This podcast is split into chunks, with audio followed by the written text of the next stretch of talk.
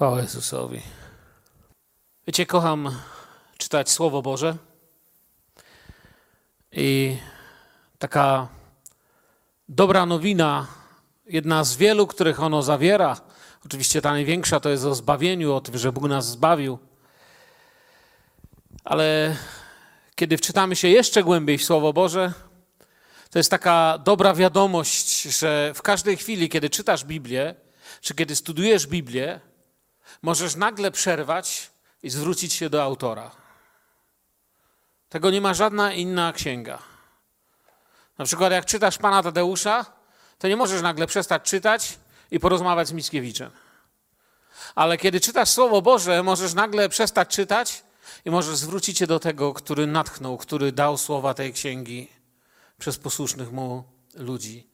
A więc ta dobra nowina jest taka, że jest jedyną księgą, której autor jest obecny w czasie czytania, jest obecny w czasie omawiania, nauczania. Dzisiaj mamy środę, nauczamy, czy uczymy się. I pomyśl, kiedy słuchasz sobie, to może nie być tylko kazanie, ale możesz prosić w modlitwie kierować wołanie do Boga, aby Duch Święty napełniał Cię mądrością, aby to, co jest tylko słowami Twojego brata, było cudem Twojego życia, aby cud stał się pomiędzy ustami kaznodziei, a uszami słuchacza. Duch Święty może natchnąć to słowo i dać Ci wspaniałą, wspaniałą lekcję, która poprowadzi Cię w radości do domu. I dzisiaj chciałbym przeczytać pięć wersetów. Ich wspólną cechą jest jedno greckie słowo użyte pięć razy każdym z tych wersetów po jednym razie, użyte pięć razy w Nowym Testamencie. Słowo, które samym swoim brzmieniem już pociesza i daje nadzieję, i dokładnie to samo znaczy, a mianowicie słowo w grece brzmi parakletos, a bardziej zrozumiale po polsku pocieszyciel, adwokat, obrońca. Ale najlepsze tłumaczenie pocieszyciel. Chociaż, tak jak mówię, adwokat, obrońca wcale nie są złymi, bo to wszystko naraz to znaczy. Patrząc na Kościół apostolski, żyjący w dużo trudniejszych czasach na wyznawianie wiary niż my mamy dzisiaj, bo czasem się mi zdarza, że słyszę, jak ktoś mówi, że dzisiaj naprawdę trudno jest być chrześcijaninem w Polsce. Ja myślę, że to jest jakiś żart, jak ktoś tak mówi. W Polsce jest łatwo być chrześcijaninem. Najgorsze, co cię może spotkać, to nie wiem, to się z ciebie pośmieją. Słyszałem, że komuś szybę wybili. Jeżeli myślimy, że to jest trudno, powinniśmy udać się w historyczną podróż książkami do kościoła Rzymu, do kościoła w ogóle w Azji, do kościoła w Kartaginie, do starożytnych, wczesnych kościołów, gdzie naprawdę nie było łatwo. Pamiętam jeszcze lata, lata temu, kiedy usługiwałem w Aszchabadzie w Turkmenistanie, byłem tam z taką misyjną wizytą. Jeden z pastorów powiedział do mnie: U nas są takie przepisy, że wolno ci dzielić się Ewangelią tylko z osobą, która jest członkiem Twojej wspólnoty. Słyszycie? Czyli wolno nam głosić Ewangelię tylko, jeżeli ktoś jest członkiem naszego kościoła. Jeżeli nie, to jest łamanie prawa. I ja myślę, że to jest dużo trudniej niż to, co my mamy tutaj. Ale widzimy też jedną rzecz, że zarówno historycznie, jak i wracając do Słowa Bożego biblijnie, kiedy widzę Kościół, kiedy on ma Ducha Świętego, to jakby niczego więcej nie potrzebował. Kiedy widzę apostołów, którzy usługują w mocy Ducha Świętego, to widzę, jak dużo, dużo mniej potrzebowali, a kiedy gdzieś w historii Kościoła, gdy studiuję sobie historię Kościoła, coś się z tym stało i człowiek zaczął tracić tą bliską więź duchową z Bogiem, miał dużo, dużo więcej potrzeb i dużo więcej się szarpał. Wcześniej był z nimi Jezus. Czuli, że jeśli Jezus jest, to naprawdę im niczego więcej nie trzeba. Oni naprawdę zostawili wszystko i poszli za nim. Gdy miał odejść, oni nie wyobrażali sobie innego życia. Kiedy myśleliby, że mogłoby być coś bez niego, nie wyobrażali sobie innego życia. Bez niego czuli się samotni, czuli się tacy puści i on to przewidział. On wiedział, że ich odczucia będą takie, że albo on, albo nic nie ma sensu. I to jest ten pierwszy przypadek, gdzie mamy użyte w Słowie Bożym słowo parakletos, to jest Jana 16, 7. Lecz ja wam mówię prawdę, lepiej dla was, żebym ja odszedł, bo jeśli nie odejdę, pocieszyciel, i to jest parakletos tutaj, pocieszyciel do was nie przyjdzie, jeśli zaś odejdę, poślę go do was. Pocieszyciel będzie posłany będzie dany Kościołowi. Oto zapowiedź pocieszyciela dosłownie zwany jest parakletos, co y, dosło- głębiej przypatrując się temu słowu para oznacza przy. Tak jak para, jak sobie z kimś stoisz w parze, o, no po polsku się nawet dobrze to zgrało. Para znaczy przy, a jako rdzeń tutaj mamy to kleros, czyli od słowa wołać, przywoływać. Y, czyli oznacza kogoś, kto został przywołany, wezwany. Skąd to się wzięło? Widzicie, jeszcze troszeczkę historii. Słowo parakletos, jeśli mówimy o starożytnej Grecji, o Grekach, było używane przez Greków przez wieki i to jest terminologia prawnicza. W terminologii sądowej dokładniej oznaczało adwokata, który był wzywany, aby pomóc temu, kto był w beznadziejnej sytuacji. Wtedy wzywano parakleta, który, jeśli był dobry, potrafił wybronić. A więc, kiedy myślę, że to widzimy niesamowicie duchowe odnoszenie teraz do naszej rzeczywistości, do naszego życia, kiedy człowiek zagmatwał się w prawych czy w prawnych zawiłościach i gąszczu przepisów, oskarżeń, opinii wyciągniętych przeciwko niemu palców, wtedy wzywał parakleta, adwokata, a ten wiedział, co mówić, czego nie mówić, wiedział, jak się zachować, wiedział, w jaki sposób przemówić, aby udowodnić niewinność, czy wybronić najlepiej, jak się da człowieka w sądzie. A więc do czasów Jezusa przede wszystkim to słowo kojarzyło się z prawem, z prawnikiem, z parakletą, z adwokatem. I teraz zaczęło od tamtego czasu, kiedy Jezus dał tą obietnicę i kiedy wypełniła się w dniu pięćdziesiątnicy, od tego czasu w nauczaniu Kościoła i w sercach ludzi Kościoła, to słowo zmieniło swoje znaczenie, zmieniło swój smak. Słowa je czasem zmieniają na dobre, a czasem na złe. Było na przykład takie słowo, które było dobrym słowem i ludzie się nim chwalili, na przykład słowo faryzeusz, prawda? Kiedy matka miała syna faryzeusza, no to chwaliła się tym przed innymi swoimi znajomymi i mówiła: Mój syn jest faryzeuszem.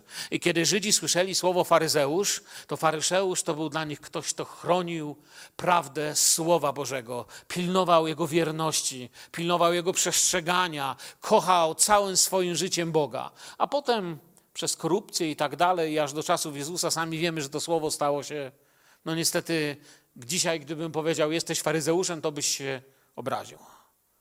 I sam też nie chciałbym tak być nazwany. Tutaj to słowo zmieniło się w drugą stronę.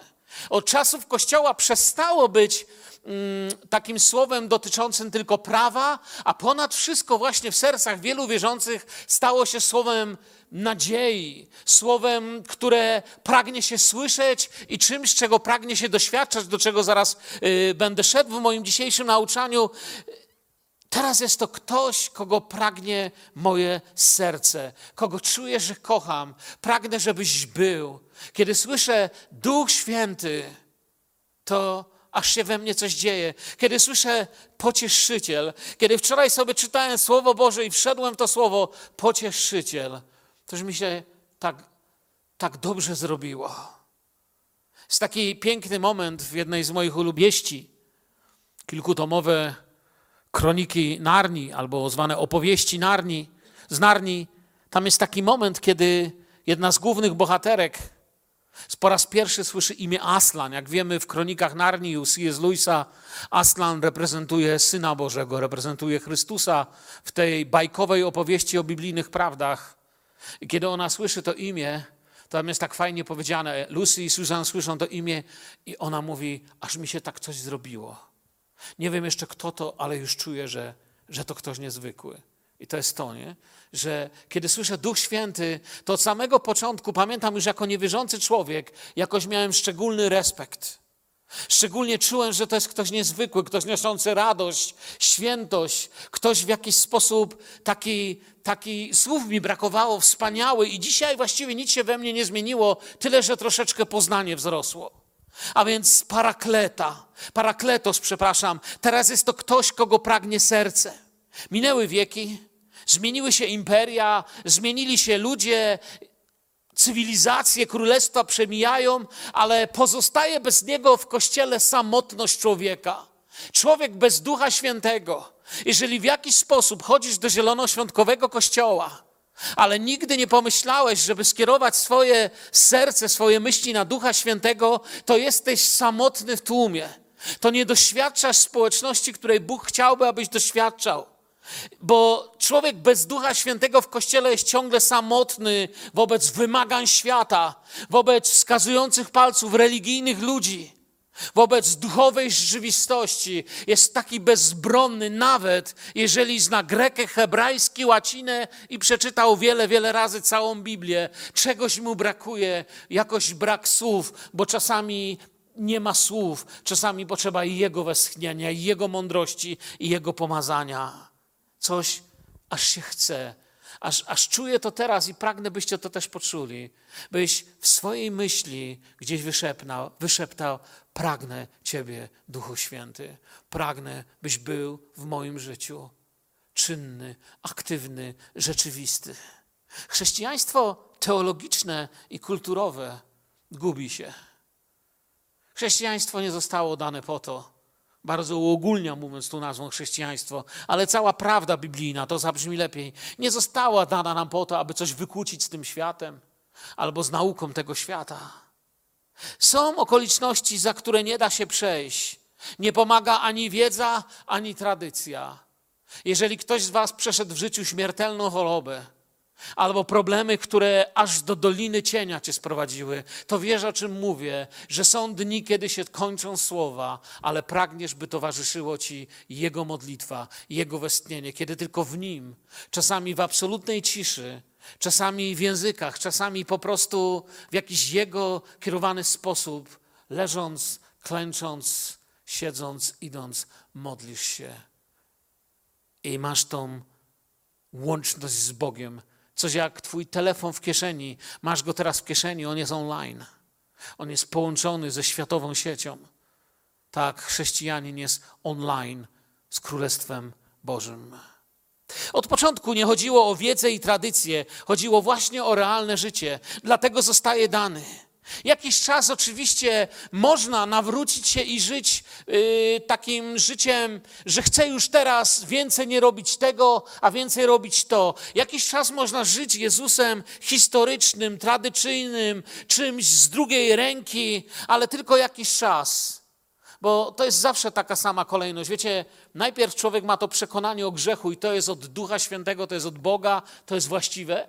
Potem jest nawrócenie, pokuta, i to jest piękne, to jest prawdziwe, Duch Święty w tym uczestniczy i to jest niesamowite, ale kiedy się nawrócisz, to nie jesteś w tym miejscu, że no nawróciłem się, nie wiem, nawet się zapisałem, ba ochrzciłem się w posłuszeństwie swojej wierze, czytam Słowo Boże, ale bardzo szybko następuje następny, tutaj bym powiedział trochę oksymoron, pozytywny kryzys wiary. To znaczy, że tego ci nie starcza. Chcesz jeszcze czegoś. I to jest ten moment, kiedy człowiek chce uświęcenia. Czasami wiele lat mija. Bywa, że ktoś tego zaczyna pragnąć nawet wiele, wiele lat po swoim nawróceniu, ale chce czegoś więcej. Przyjdź, Duchu Święty, napełni moje życie. Mów przeze mnie, prowadź moje myśli. Zaczynam Ciebie pragnąć, chcieć. To jest ten moment. Jezus ideologiczny czy religijna teoria są warte tyle samo, co posągi i obrazy. Ozdabiają, są ładne, mogą wzbudzać szacunek niektórych ludzi, ale nie przydadzą się, gdy zaczynasz stąpać doliną cienia. Gdy zaczynasz iść i, i słyszysz wiadomości, z którymi nie dasz sobie rady. Wiesz, że choćbyś poszedł do wszystkich znanych ci pastorów, choćbyś odwiedził wszystkich znanych ci wierzących, oni nie dadzą rady sobie z tym poradzić. Wiesz, że pewnego dnia nawet lekarz rozłoży ręce i za rozłożonymi dłońmi lekarza już jakby ciemna pustka i noc. Ale wtedy On mówi: Ja mam dla ciebie słowo, ja mam dla ciebie prowadzenie, ja cię poprowadzę drogą. Ja będę obok ciebie. Jestem ci dany, jestem obietnicą, jestem tym, który cię kocha. Jestem Bogiem, który chce być blisko swoich ludzi. Oto czasy, gdy wielu z nas wie, wie, wiemy po prostu. Od lat chodzi do kościoła. Czytamy książki o Bogu i robimy coś dla Boga, ale odczuwamy przejmującą duchową samotność, jeśli chodzi o Ducha Świętego. Wiem, że wielu z Was tego pragnie. Ludzie, na których liczyliśmy, przecież w niektórych naprawdę ważnych sprawach, nie wiem, pastorzy, duchowni liderzy, najszczerzej kochający nas bracia i siostry, nawet nie można powiedzieć, że zawiedli, że, za, że zawodzą po prostu. Oni zwyczajnie nie dadzą rady. Są rzeczy, które tylko z nim można przejść. Gdybyście teraz nagle mi przerwali i byś powiedział, moment, moment, jaki jest cel tego, co dzisiaj do nas mówisz? Dlaczego dzisiaj postanowiłeś zająć nam te ileś tam minut tym, co do nas mówisz? Celem tego, co dziś do was mówię, jest to, aby każdy z nas dzisiaj, dziś wieczorem, dzisiaj w nocy, albo jeszcze tutaj po nabożeństwie, na chwilę się wyłączył. Na chwilę zamknął oczy, na chwilę się oddzielił i zaczął mówić do Boga. Zaczął prosić o szczególną obecność Ducha Świętego w swoim życiu.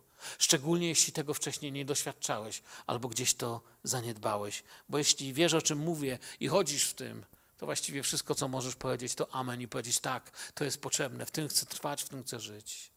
Czas na takie praktyczne chrześcijaństwo, niezależne od niczego innego, tylko od prawdziwego spotkania z Bogiem zależy wszystko. Wtedy się dzieją prawdziwe rzeczy. Pamiętam, to był 94 rok. Szliśmy z przyjacielem wzdłuż Starego Miasta, murów Starego Miasta w Talinie. I pokazał mi mury i pewien budynek. I powiedział tutaj, w latach 50., w czasach stalinizmu, w czasach kiedy próbowano wytrzebić, wytępić, wyniszczyć estońską kulturę, niepodległość. Zresztą my Polacy też coś o tym wiemy, jak wyglądały tamte czasy historii, choć żyją jeszcze prawdziwi świadkowie tamtych dni. Mówi, tutaj była katownia HGB. I opowiedział mi o niezwykłej historii małżeństwa, które prowadziło kościół domowy, nielegalny zbór, w którym spotykali się ludzie i których zamknięto tam w celi. I nie mogli od tego człowieka w żaden sposób wydusić nazwisk tych ludzi, którzy spotykali się w innych miejscach i członków tego kościoła nielegalnego. I kiedy go zamknięto razem z jego żoną i zobaczyli, że nie dadzą rady, nagle jeden z oficerów KGB, gdzieś tam, ktoś wpadł na straszny pomysł, że bez jedzenia i bez wody małżeństwo z malutkim dzieckiem, byli z kilkumiesięcznym niemowlakiem w celi, nie wytrzymają długo i że złamiemy ich głodem i pragnieniem.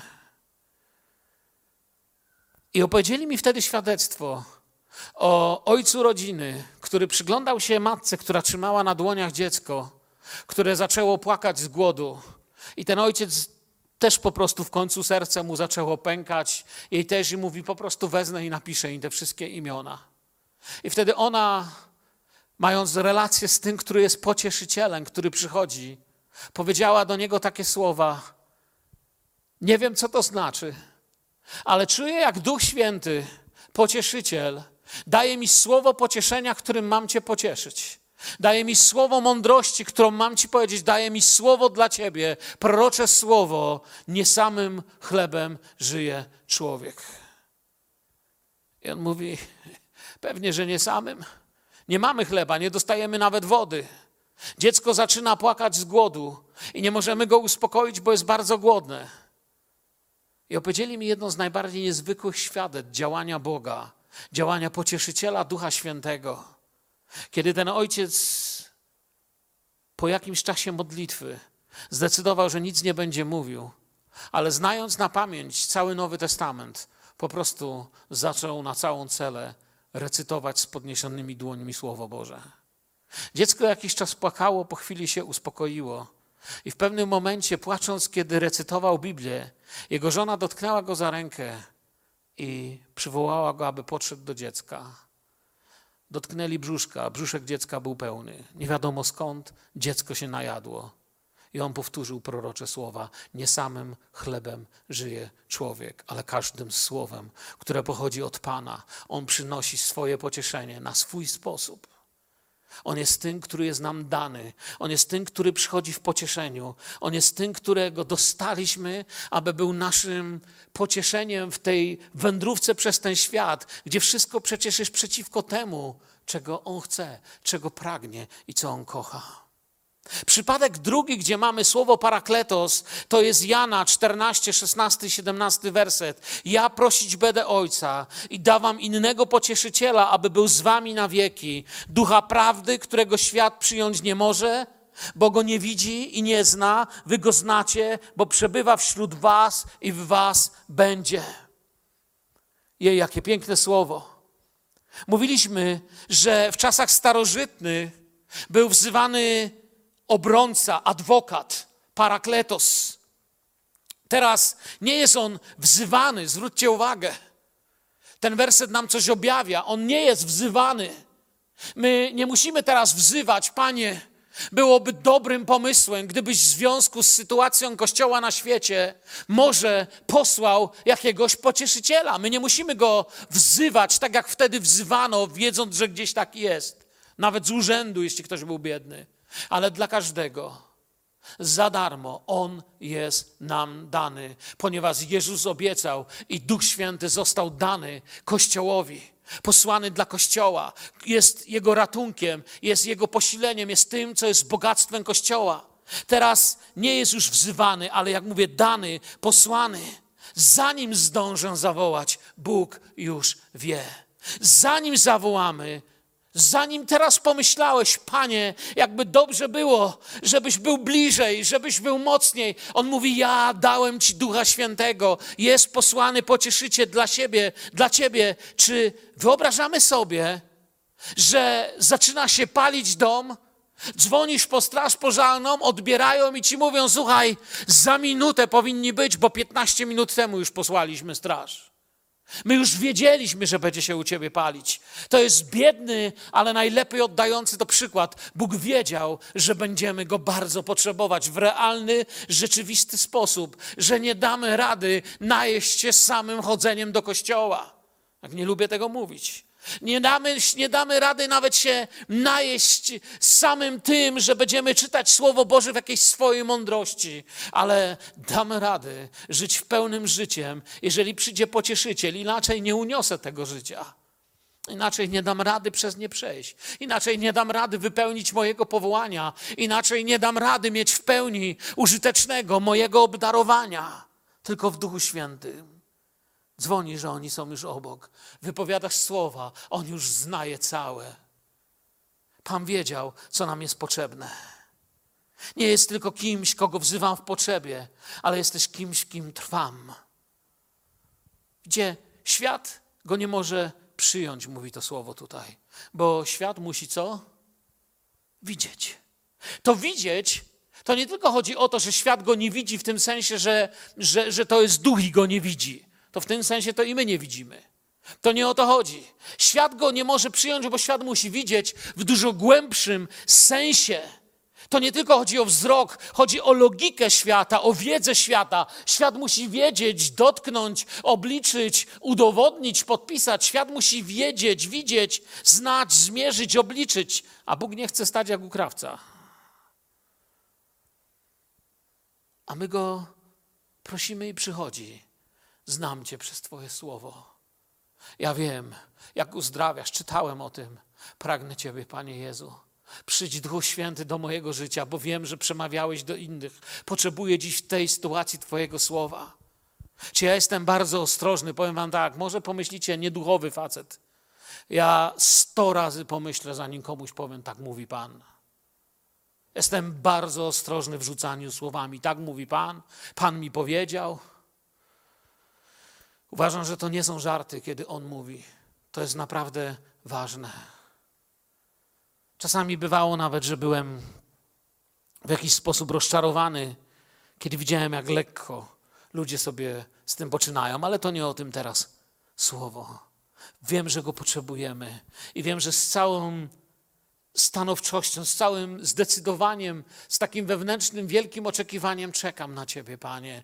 Dziękuję Bogu za wszystkie chwile w moim życiu, kiedy zadziałał właśnie w taki prowadzący swoim światłem, swoją mądrością i pomazaniem sposób. Ale powiem Wam, nie mam dość Ducha Świętego. Pragnę Ciebie, Panie. Pragnę, jak pisał psalmista w najgorszej chwili swojego życia, dusza moja pragnie Jahwe, pragnie Pana, oczekuje Cię. Dusza moja pragnie Ciebie bardziej niż sucha ziemia wody, pisał. Widzieć, znać, zmierzyć. Nie, to potrzebuje świat. Ja Ciebie znam przez słowo. Nie chcę Cię doświadczać, nie chcę Cię próbować. Chcę iść za Tobą, chcę, byś Ty prowadził, Ty powoływał, Ty robił, co chce, Ty robił to, co chcesz. Świat nie widzi potrzeby i ważności Boga, bo jest światem. Nie widzi Boga. Niewiara. Niewiara ma tysiące dowodów na nieistnienie Boga. Istnieją całe tomy książek opisujące, dlaczego na 100% Pana Boga nie ma. Świat musi do tego celu ubierać okulary nauk, doktorantów i zwykłej ślepoty, a nawet gniewu. Wiara, wiara patrzy oczami prostych ludzi na Boże fakty i nie ma już żadnych wątpliwości. Ty jesteś moim zaopatrzeniem, Ty jesteś moim lekarzem, Ty jesteś moim prowadzeniem, Ty jesteś moim pokojem na sztormach tego świata. I żadne uczone dzieła tego świata nie mają znaczenia. Chcę iść dziś do domu i moimi myślami mówić do Ciebie: Kocham Cię, przyjdź Duchu Święty, działaj we mnie, mów we mnie, prowadź mnie. Czasami cud się dzieje od razu, gdy się nawracamy, a potem twardziejemy.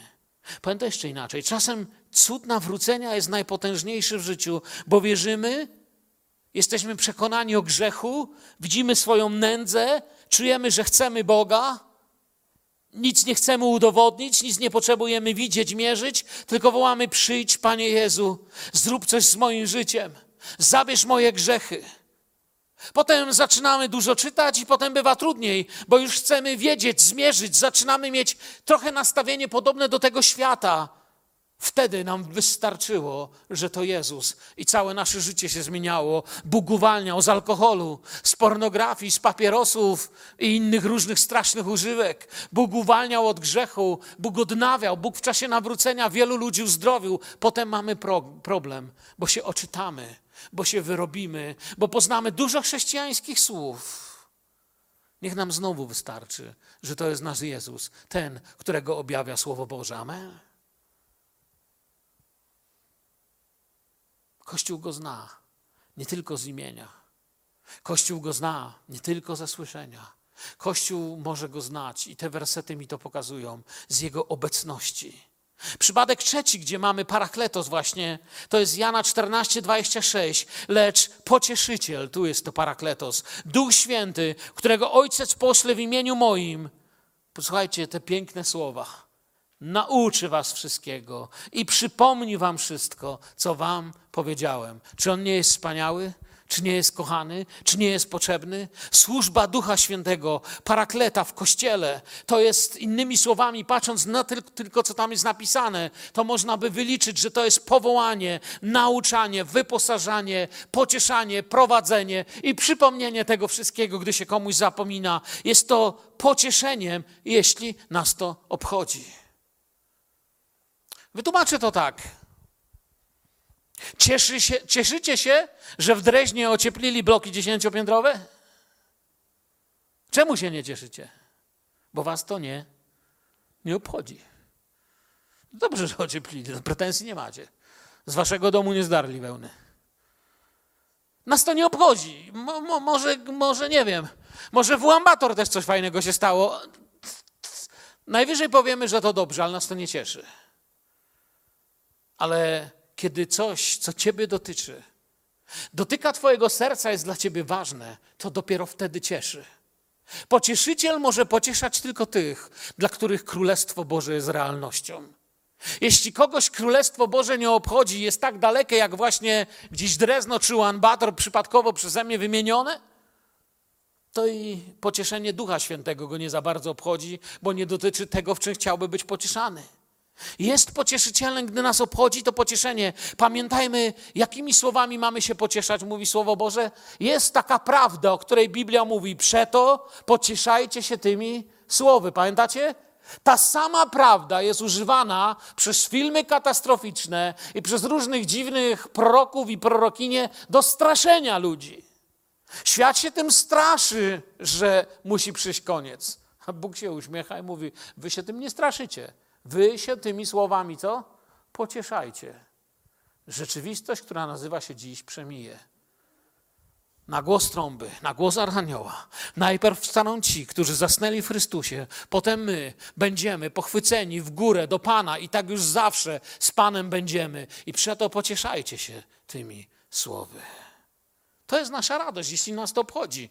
Bo jak nas to nie obchodzi, i patrzymy wstecz na płonącą Sodomę i Gomorę, jak żona Lota. Jeśli to nas obchodzi, to i Duch Święty nie jest żadnym pocieszeniem. Jeśli Cię obchodzi, żeby w tym, miejsc, w tym, w tym mieście nawróciło się dziesiątki ludzi jeszcze, jeśli Cię obchodzi, żeby w Twojej rodzinie Twoja siostra, brat, mama, tata, ludzie, których kochasz, szwagier, siostrzeniec nie wiem kogo jeszcze wymienić, wujkowie, poznali Jezusa, żeby Twoja rodzina była tam, to Cię to obchodzi.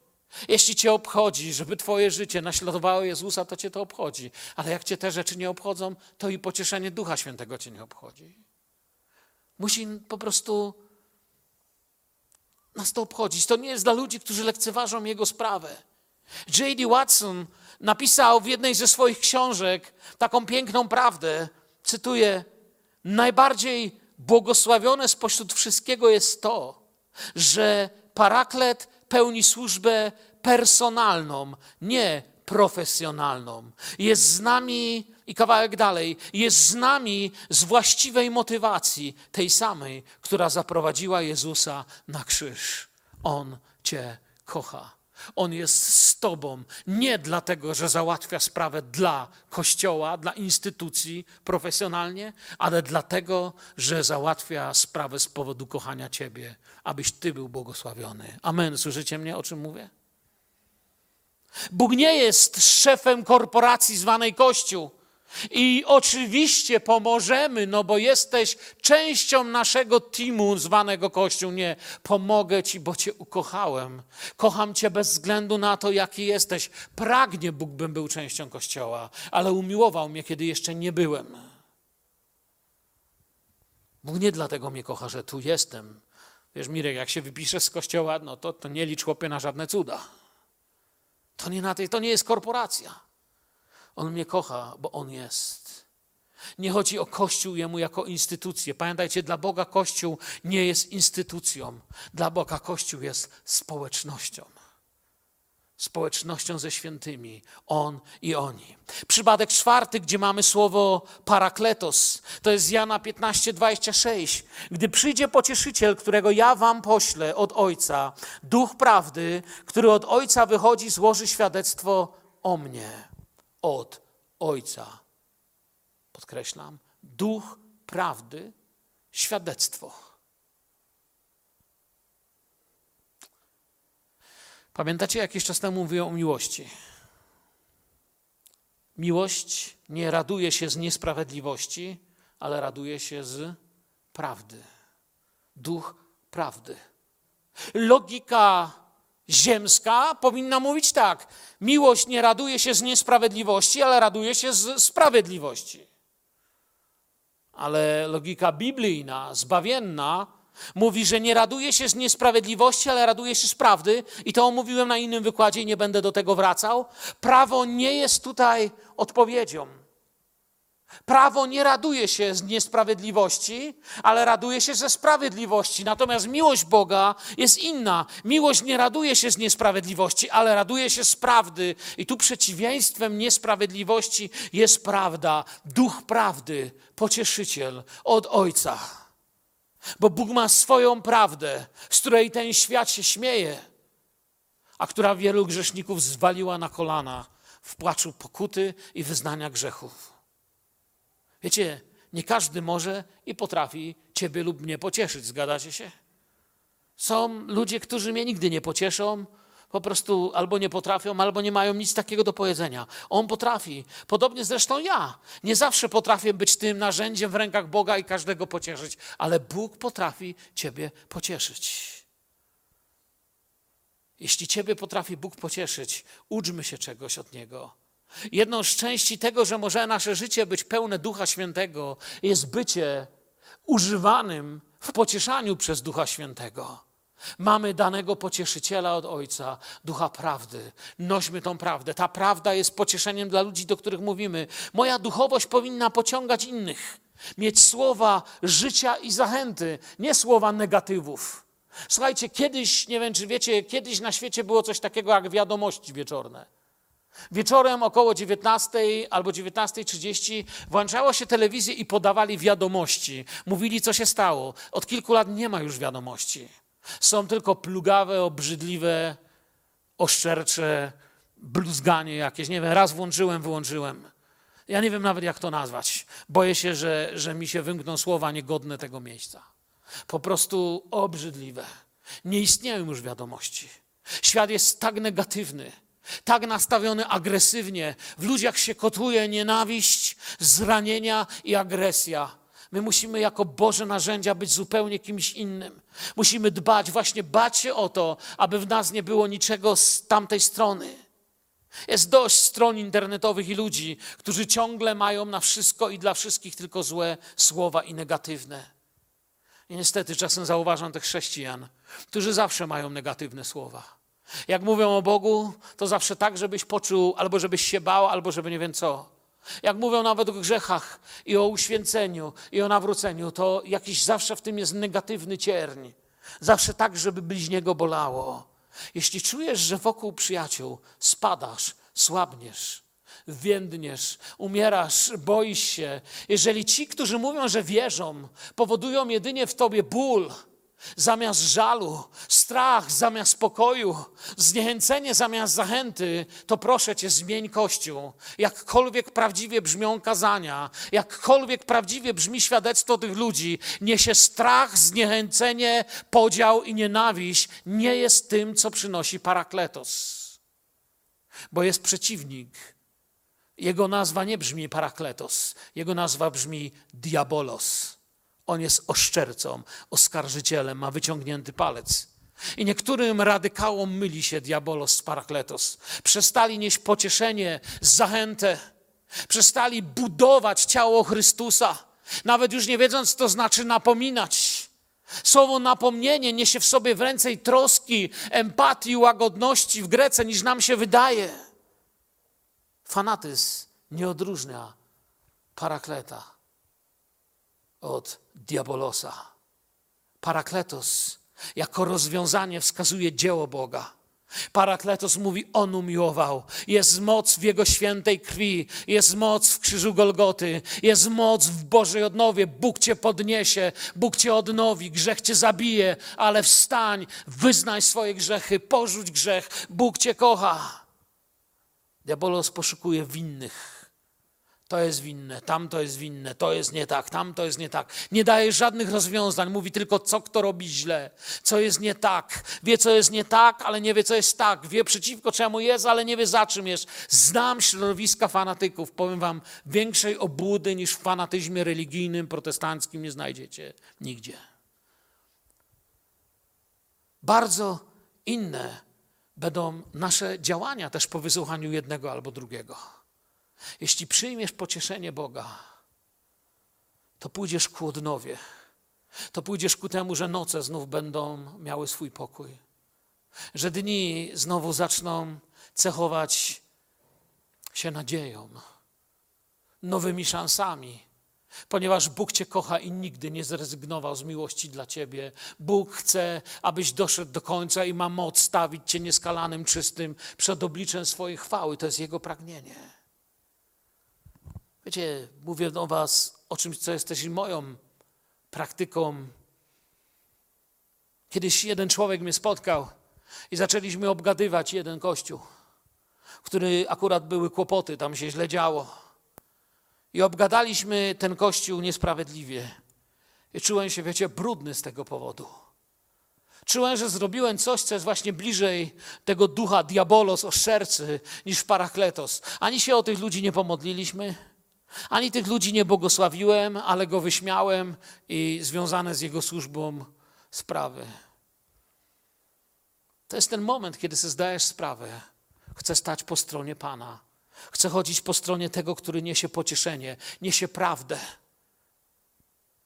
Niesie prawdę, która jest wyższa niż sprawiedliwość, która mi się wydaje. Prawdę Golgoty, prawdę łez Jezusa, prawdę krwi, która się przelała na Golgocie. To jest prawda i tylko On ma prawo. On może podnieść każdego, który upadł. On może podnieść każdego, który runął na kolana. Parakletos jest duchem prawdy. Prawda ogłasza krzyż, zmartwychwstanie i łaskę. Moje duchowe życie musi być życiem w pocieszycielu, życiem pocieszania. Tak łatwo nieść wiecie światu rzeczywistość wymagań. Tak trudno naprawdę usługiwać mu w duchu. Oto esencja tego, kim jest duchowy człowiek. Przeczytam wam z Biblii. Kim jest pełny Ducha Świętego człowiek? Mamy tu użyte słowo, przed chwilą mówiłem parakletos, pocieszyciel. Tu mamy parakaleo, czyli pociecha. Macie ochotę policzyć? Słuchajcie, ja wam będę czytał, a wy policzcie, ile razy to słowo jest tutaj użyte, związane z pocieszaniem. Zobaczcie, jaką piękną definicję tego, kim jest człowiek pełny Ducha Świętego, człowiek przebywający w Bogu, który jest pełny Boga. Ja będę czytał, a wy policzcie, ile razy mamy z tą pociechą coś związane. Czytam z drugiego Koryntian, pierwszy rozdział, od trzeciego do siódmego wersetów. Parę wersetów tylko. Ciekawe, ile naliczycie. Nie chcę się bawić w przedszkole. Jak ktoś chce, może z paluszki sobie otwierać i będziemy liczyć. Błogosławiony niech będzie Bóg i Ojciec naszego Pana, Jezusa Chrystusa, Ojciec miłosierdzia i Bóg wszelkiej pociechy który nas pociesza we wszystkim naszym ucisku, abyśmy my byli w stanie pocieszać tych, którzy są we wszelkim ucisku, pociechą, którą sami zostaliśmy pocieszeni przez Boga. Gdyż tak, jak obfitują cierpienia Chrystusa względem nas, tak przez Chrystusa obfituje nasza pociecha. Jeśli zaś jesteśmy uciskani, to dla waszej pociechy i zbawienia, jeśli jesteśmy pocieszani, to dla waszej pociechy działającej wytrwałości pośród tych samych cierpień, których i my doznajemy. A nasza nadzieja co do was jest mocna, gdyż wiemy, że jak jesteście uczestnikami cierpień, tak i pociechy. Jeszcze się wam nie zakręciło w głowie od pociechy? Zobaczcie, ile tego tu jest. By było raz, to ktoś powiedział, chłop się pomylił. Ale my wiemy, że to jest natchnione to jest Ducha Świętego. On chce wnosić pocieszenie. Podnoś się, przestań się martwić. Mam dla ciebie powołanie, mam dla ciebie prowadzenie. Przyznamy, że nie jest to obraz człowieka, który pociesza. To nie jest takie pocieszenie w tym sensie, nie martw się, jakoś to będzie. Bóg cię kocha, ja wiem, że mnie kocha, ale mógłby bardziej. To, to nie jest to. Wiecie, z takimi ludźmi jak ten tutaj opisany, takimi ludźmi, jeśli zapragniemy być, to jest jedno pewne, że z takim zborem jak nasz diabeł będzie miał problem na ulicy. Bo my nie będziemy wskazywać, co jest nie tak, bo to wszyscy widzą, to boli. My będziemy wskazywać, jakie wyjście jest z tego. My nie będziemy ludziom mówić, jacy są źli, ale będziemy im mogli mówić, gdzie na kolanach znajdą to, co dobre, to, co właściwe.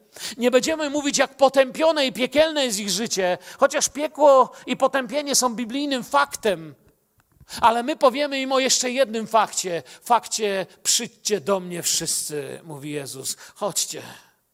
Którzy chcą, mogą przyjść. Niedawno pastor na ten temat mówił. Z takimi ludźmi diabeł ma problemy. Ich pocieszenie jest tak realne, jak problemy bliźnich. Nasze pocieszenie i pocieszyciel nie może być mniej realny niż nasze zmartwienia. Ja myślę, że duchową martwotę poznamy właśnie po tym, że problemy dla nas są bardziej realne niż pocieszyciel w naszym życiu. To pokazuje, że coś z naszą pięćdziesiątnicą zaniedbaliśmy, zgubiliśmy. Kiedyś, kiedy usługiwałem na temat historii o marnotrawnym synu, nie wiem tam już, czy to było tutaj, czy nie, powiedziałem, że przypowieść o marnotrawnym synu rozpatrujemy w sensie ewangelizacyjnym, to na pewno wiecie, prawda? To jest jasne. Powiedziałem, że rozpatrujemy ją też w sensie takim osobistej relacji odnowy, synostwa w Bogu, bo był zgubiony, a się odnalazł. Nie tyle odnalazł się w sensie odnalezienia adresu, co odnalazł się, że jest synem i nikim innym, jak tylko synem, przed Bogiem być się nie da. Nie da się być kimś innym niż dziecko Boże, gdy przychodzisz do Ojca. To jest to, co odnalazł, ale odnalazł coś jeszcze. Jest to też proroczo-historyczna przypowieść. Tak jest traktowana przez niektórych. Niektórzy, i, I mi się właściwie, ja się z tym zgadzam. Patrzę na to i mówią, że ta przypowieść jest również o historii Kościoła poprzez wieki. Że w dniu pięćdziesiątnicy ten młodszy syn, czyli Kościół, otrzymał wszystko, co jest potrzebne, żeby reprezentować Boga. Dostał wszystko, co się da. Całą moc nieba. Dzień pięćdziesiątnicy mu to dał i poszedł do dalekich krajów. Jakieś 340 z groszami lat po odejściu Pana Jezusa, kiedy Kościół przeszedł przez okres prześladowań, wydał z pijakami i cudzołożnikami wszystkie swoje skarby. Biskupi stali się jednymi z najbardziej krwawych ludzi. Do kościoła przyszło całkowite zwiedzenie. Jakieś, jak już zacząłem mówić, około 340 z groszami lat po odejściu Pana Jezusa, to Kościół wypędzał na areny pierwszych pogańskich męczenników za to, że nie chcieli przyjmować Jezusa, mordując ludzi za to, że się nie chcieli nawracać. Minęło nawet nie cztery wieki. Minęło jeszcze trochę i obudził się. Znam kilka dat tego obudzenia się. Jedna z nich to jest 1417, kiedy Hus był u szczytu swojej nie tylko męczeństwa, ale nauczania. Druga to jest 1517, to jest reformacja, kiedy obudził się w korycie i mówił, co ja tu robię ze świniami. Czas wracać do Ojca. Budził się za Wesleya i budził się przy wielu głosach, które wołały Kościół. Wstawaj, wracaj do domu, wracaj do taty, wracaj do pełni Ducha Świętego i wszystkich skarbów Ojca, które ma dla Kościoła. Czy to nie jest pragnienie Kościoła dla czasów, w których żyjemy? Nie chcę znać tylko teorii. Nie chcę niczego udawać. Nie chcę nawet udawać działania Ducha Świętego. Czasami ludzie chcą to udawać, nie wiem, czasem chcą się wywrócić. Wiecie, nie chodzi o to, żeby na nabożeństwie upaść, ale chodzi o to, co się robi potem, jak już wstaniesz i pójdziesz do domu. Żyjemy w czasach, wiecie, biolodzy znają takie słowo mimikra, nie wiem, czy słyszeliście. Kiedyś czytałem książkę z biologii, zdaje się, nie pamiętam tytułu, chyba Żabo Rybogady albo coś takiego. I ja lubię różne książki czytać. I tam opisywali mimikrę. Mimikra to jest coś takiego jak zwierzę, które nic nie może, nie gryzie, nie jest jadowite. Sprawia, że i tak wszyscy myślą, że gryzie jest jadowite i wszystko może, bo przybiera kolory, barwy, postawy i nawet skacze jak to jadowite. Tyle tylko, że to nie ono. I całe towarzycho myśli, że to jest ten jadowity i ucieka.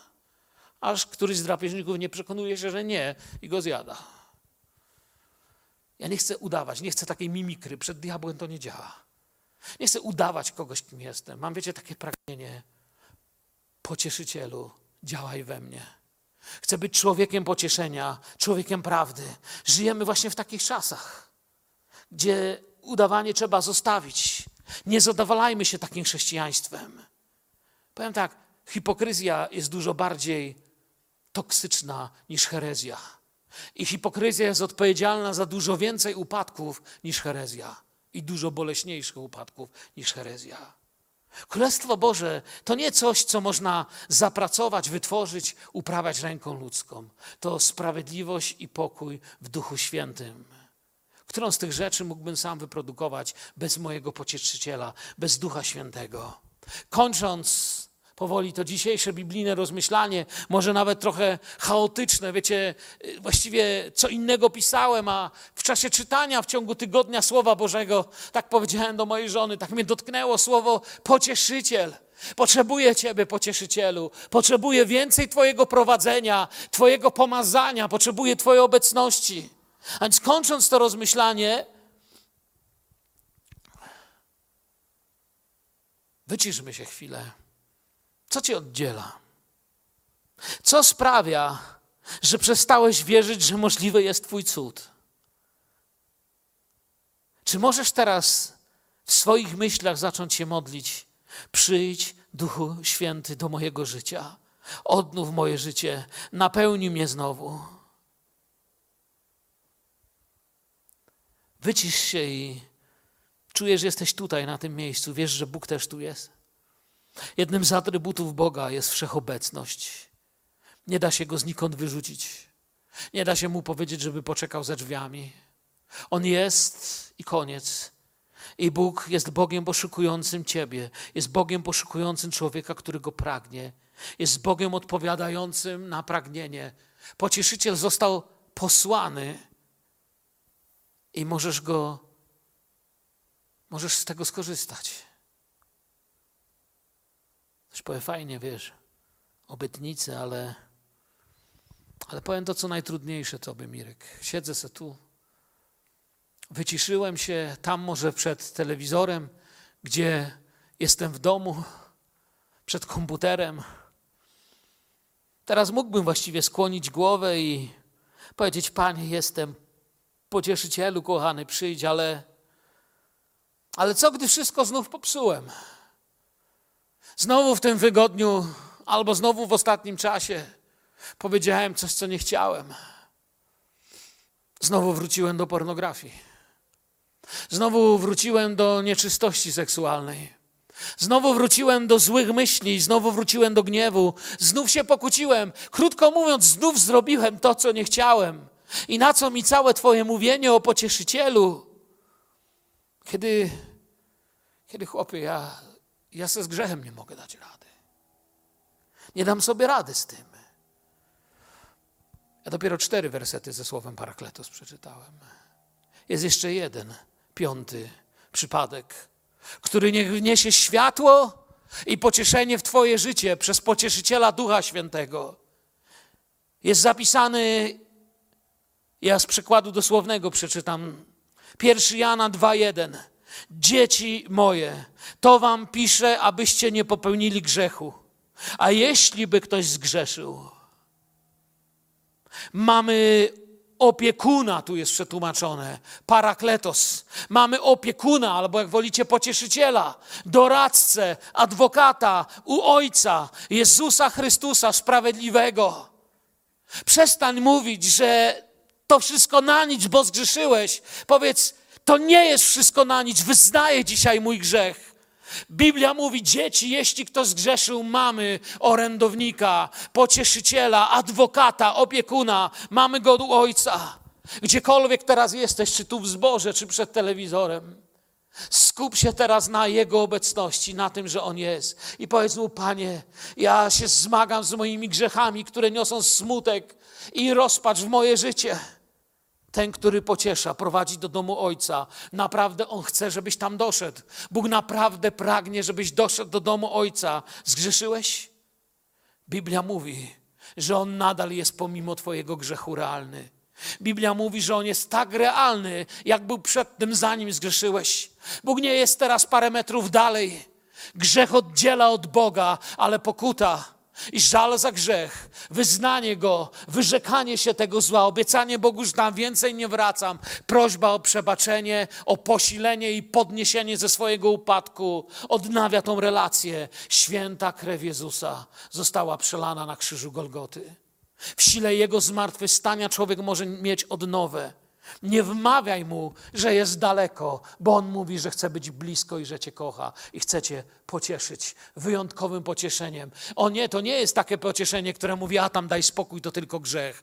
Nie, to jest takie pocieszenie. Nie musisz żyć w grzechu, który cię chce zabić. Jeśli w nim zostaniesz, zginiesz. Ale mam dla ciebie słowa pocieszenia. Oto kładę przed tobą błogosławieństwo i przekleństwo. Życie albo śmierć. Wybieraj. Moja rada jest taka: tak Cię umiłowałem, że dałem swojego syna, abyś żył, abyś mógł wybrać życie. Mamy opiekuna, pocieszyciela, mamy Jezusa. Gdzie nam czasem jest łatwiej wierzyć. Ja tak zauważyłem taką wiarę w ludziach. Nam jest łatwiej wierzyć, że w wypadku bluźnierstwa przeciwko Duchowi Świętemu, to na pewno natychmiast coś mi się stanie.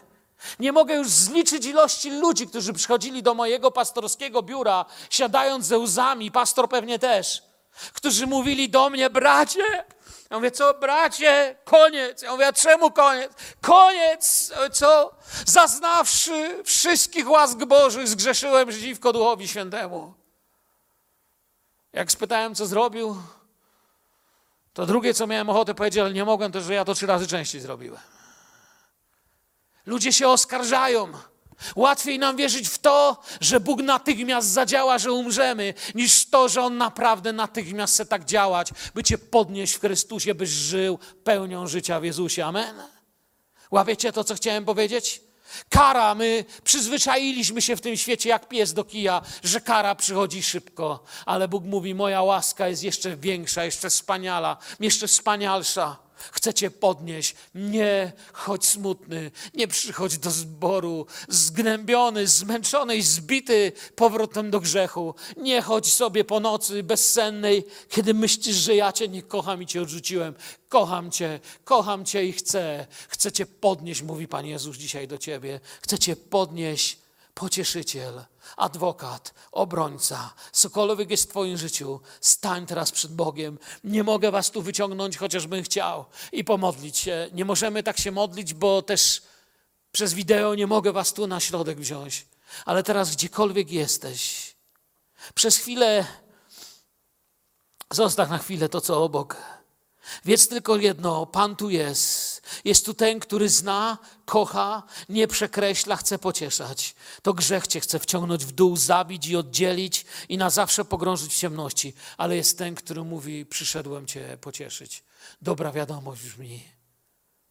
Panie Jezu, wyznaję Ci moje grzechy i one są teraz przede mną. Umiem je nazwać moją myślą moim bólem, moimi zniszczonymi sprawami w moim życiu, które zniszczyły, czy to rodzinę, czy to zdrowie, czy to różne inne okoliczności. Wyznaję Ci dziś moje grzechy. Takie są, tak się nazywają.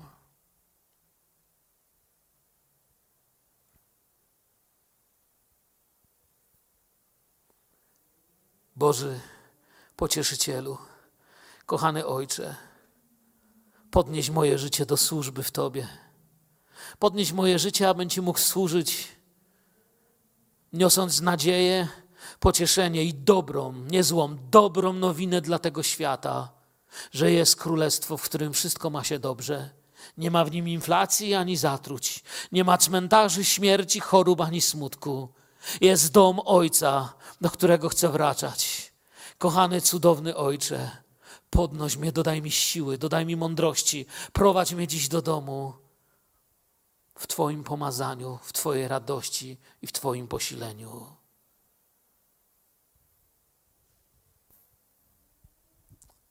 Niech nic nie przeszkadza Ci mówić do Pana, bo pocieszyciel jest obok. Amen.